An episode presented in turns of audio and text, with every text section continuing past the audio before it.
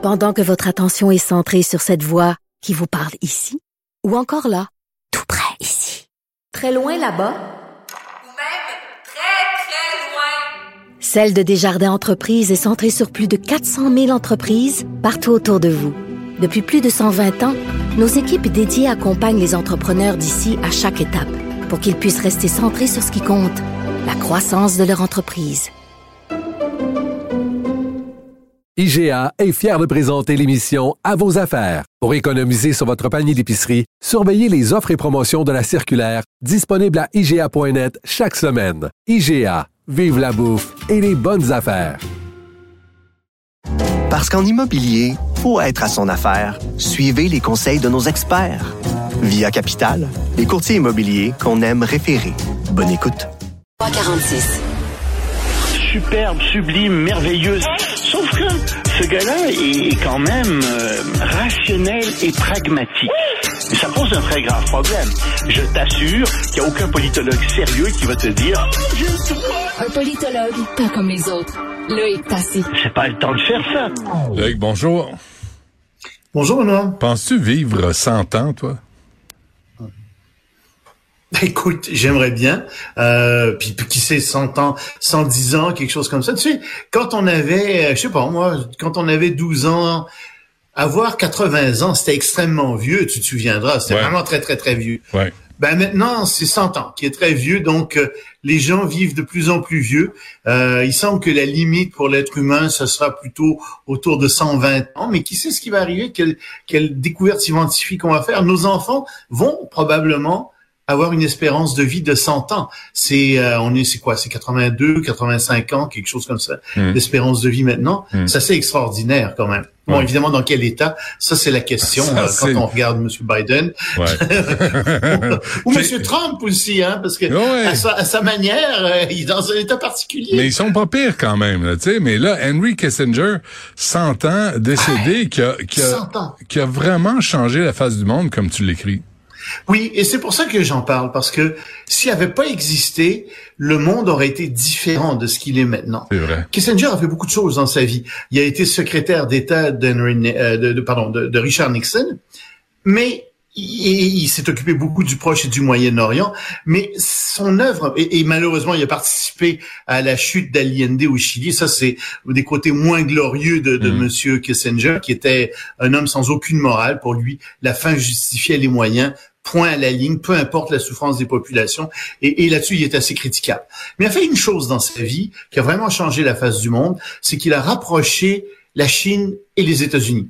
Et c'est à, à Bracadabra, un jour, il y aura un film qui sera fait là-dessus. Euh, c'était un voyage ultra secret. Il prétendait aller voir une de ses maîtresses à Paris. En réalité, il prenait l'avion pour se rendre au Pakistan. Du Pakistan, il prenait un autre avion pour aller très, très secrètement toujours en Chine. Bon, il a organisé ce rapprochement entre la Chine et les États-Unis à un moment, il faut bien se rendre compte, où la Chine était démonisée aux États-Unis. La Chine, c'était vraiment l'ennemi, le pire ennemi. Il n'y avait aucune relation à peu près entre les États-Unis et la Chine.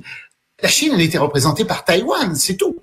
Et donc, lui a vu que l'Union soviétique et euh, la, Chine s'éloignaient euh, l'un de l'autre. Et il y a toute une histoire derrière tout ça. En fait, on savait pas ce qui se passait. Il y avait eu des, même une guerre à la frontière entre les deux pays. Mais bref, lui voit ça et se dit ah ah, on pourrait se rapprocher de la Chine. Et si on se rapproche de la Chine, ben, ça va nous aider dans notre guerre froide contre l'Union soviétique. Parce que si on se rapproche de la Chine, on va aider la Chine avec ses missiles nucléaires, etc. Et ça va obliger la Russie à déplacer une partie de son armement de l'Europe de l'Est vers la Sibérie. Et ça va lui coûter très cher. Mhm. Et c'est vrai, ça va coûter très très cher à l'Union soviétique. Et c'est une des raisons pour lesquelles, plus tard, 20 ans plus tard, l'Union soviétique va s'effondrer. Mais il va donc opérer ce rapprochement entre la Chine et les États-Unis. Il va, Nixon, Richard Nixon va se rendre, va annoncer en 1971 qu'il se rend à- en 72 donc euh, en, en Chine. Puis c'est- un coup de tonnerre, personne s'y attendait. Euh, c'est un coup d'éclat, deux anciens ennemis qui se rapprochent et qui s'unissent contre un ennemi commun à l'époque qui est l'Union soviétique. Ouais. Les Oui, communistes alors, et les ça change la face du capitalistes. Ouais, c'est couché avec les oui, communistes. C'était pas, pas bien oui, vu. oui, surtout hein. Mao en plus. Ouais. Non, c'était pas bien vu, puis dans le monde communiste non plus. Mais il a fait autre chose là-dedans, et ça, c'est moins dit. C'est que la Chine de l'époque était une Chine qui allait très mal. Sa population augmentait en flèche, mais sa production agricole diminuait, et sa production industrielle diminuait aussi parce que ses équipements étaient vétus. Qui va aider la Chine à se moderniser? Qui va aider la Chine à moderniser son armement? Ben, c'est les États-Unis. Et dès 1972, les États-Unis vont faire des transferts technologiques massifs vers la Chine. Un peu plus tard, ils vont ouvrir la Chine avec Deng Xiaoping en 78. Ils vont ouvrir euh, les États-Unis au marché chinois. C'est donc les États-Unis qui sont à l'origine de la Chine moderne. Et c'est ça le paradoxe de la politique de Kissinger, c'est que en voulant abattre l'Union soviétique, en fait, il a créé un autre ennemi qui est devenu un autre adversaire, en tout cas, qui est beaucoup plus puissant maintenant que l'Union soviétique et qui est la Chine. Et c'est ça Hmm. qui fait, qui est un peu bizarre dans toute cette histoire de Kissinger.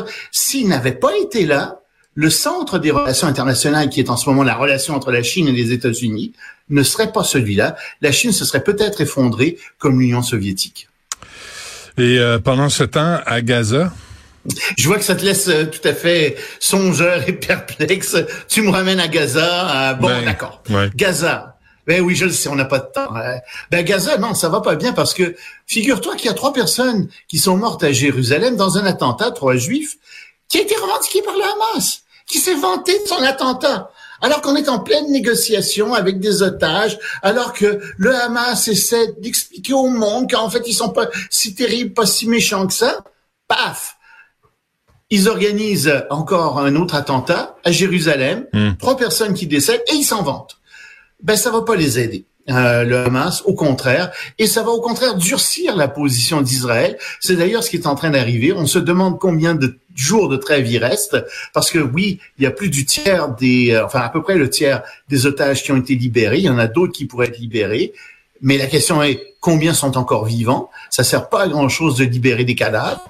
Et d'autre part, euh, plus le Hamas va continuer à faire ce genre de choses, plus ça va raffermir dans son intention Netanyahou, qui veut absolument porter la guerre, comme je te l'ai déjà dit, à Gaza Sud, même si le président américain lui dit, mais non, ne faites pas dans Gaza Sud ce que vous avez fait dans Gaza Nord.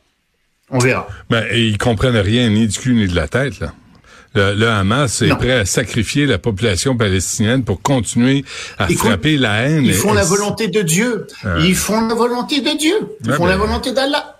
Euh, Allah, il me semble qu'il devrait modérer ses transports. Il me semble qu'il devrait penser. Ben, là, c'est surtout, c'est surtout que là, c'est Jéhovah, c'est Dieu. C'est comme tu l'as dit déjà, c'est un Dieu qui est pas mal schizophrène euh, parce que il y a des deux bords à la fois. Hein? Euh, donc, il y a un petit problème avec ça. Mais Hmm. ça, il y a personne qui ose trop aborder ça, ni chez les fondamentalistes juifs, ni chez euh, les fondamentalistes musulmans. Mais bon, c'est un autre problème. Ouais. En fait, c'est le même problème, mais ouais, avec, euh, le différents noms. c'est de la divinité. Le même problème avec différents noms, c'est ça le problème. Exactement. COP, euh, la COP 28, qui est une farce hier, je me suis chicané avec euh, euh, M. Bonin là, de Greenpeace, parce que c'est une joke, ce- cette euh, conférence-là. Mais c'est la seule chose, c'est la seule tribune internationale qu'on a. Alors bon, on la garde, mais on sait que ça sert pas à grand chose.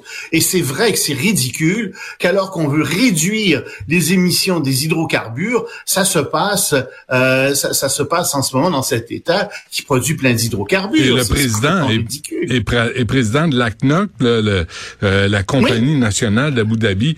Euh, il est là pour négocier des ententes pour vendre plus de pétrole et de gaz. Il me semble que tu boycottes ce non, genre en de fait, conférence-là? Mais non, mais écoute, écoute, c'est comme un lapin euh, qui, qui, qui préside une conférence avec des poules euh, pour protéger les poules, ça marchera pas. C'est évident, tout le monde le sait. Ouais, ouais. Euh, et en fait, le problème là-dedans, c'est le rôle des lobbies des hydrocarbures, dont le Canada. Il y a une bonne partie de ces lobbyistes qui viennent du Canada.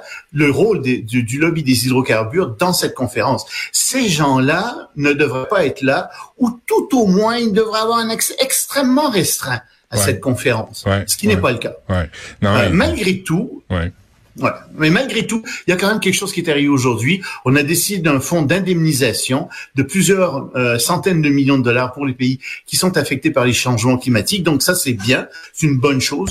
Le problème, c'est où va aller cet argent? Parce que c'est si tu envoies à Haïti de l'argent pour les indemniser contre les fonds, euh, contre les problèmes euh, de changement climatique, je sais très bien où cet argent va se retrouver, puis je Ben sais oui, très mais- bien où il se retrouvera pas. Il va se retrouver dans les poches des dirigeants corrompus, mais pas dans les poches des citoyens haïtiens. Mais avant ça, c'est pour produire, pour avoir autant d'argent, faut que tu produises plus de pétrole. Et qui est la cause de cette rencontre? C'est le réchauffement climatique, c'est les changements climatiques. Alors là, tu veux, tu vas produire davantage de cochonneries qui causent ton problème et tu vas prendre l'argent, les revenus de ces cochonneries-là pour essayer de réduire les symptômes.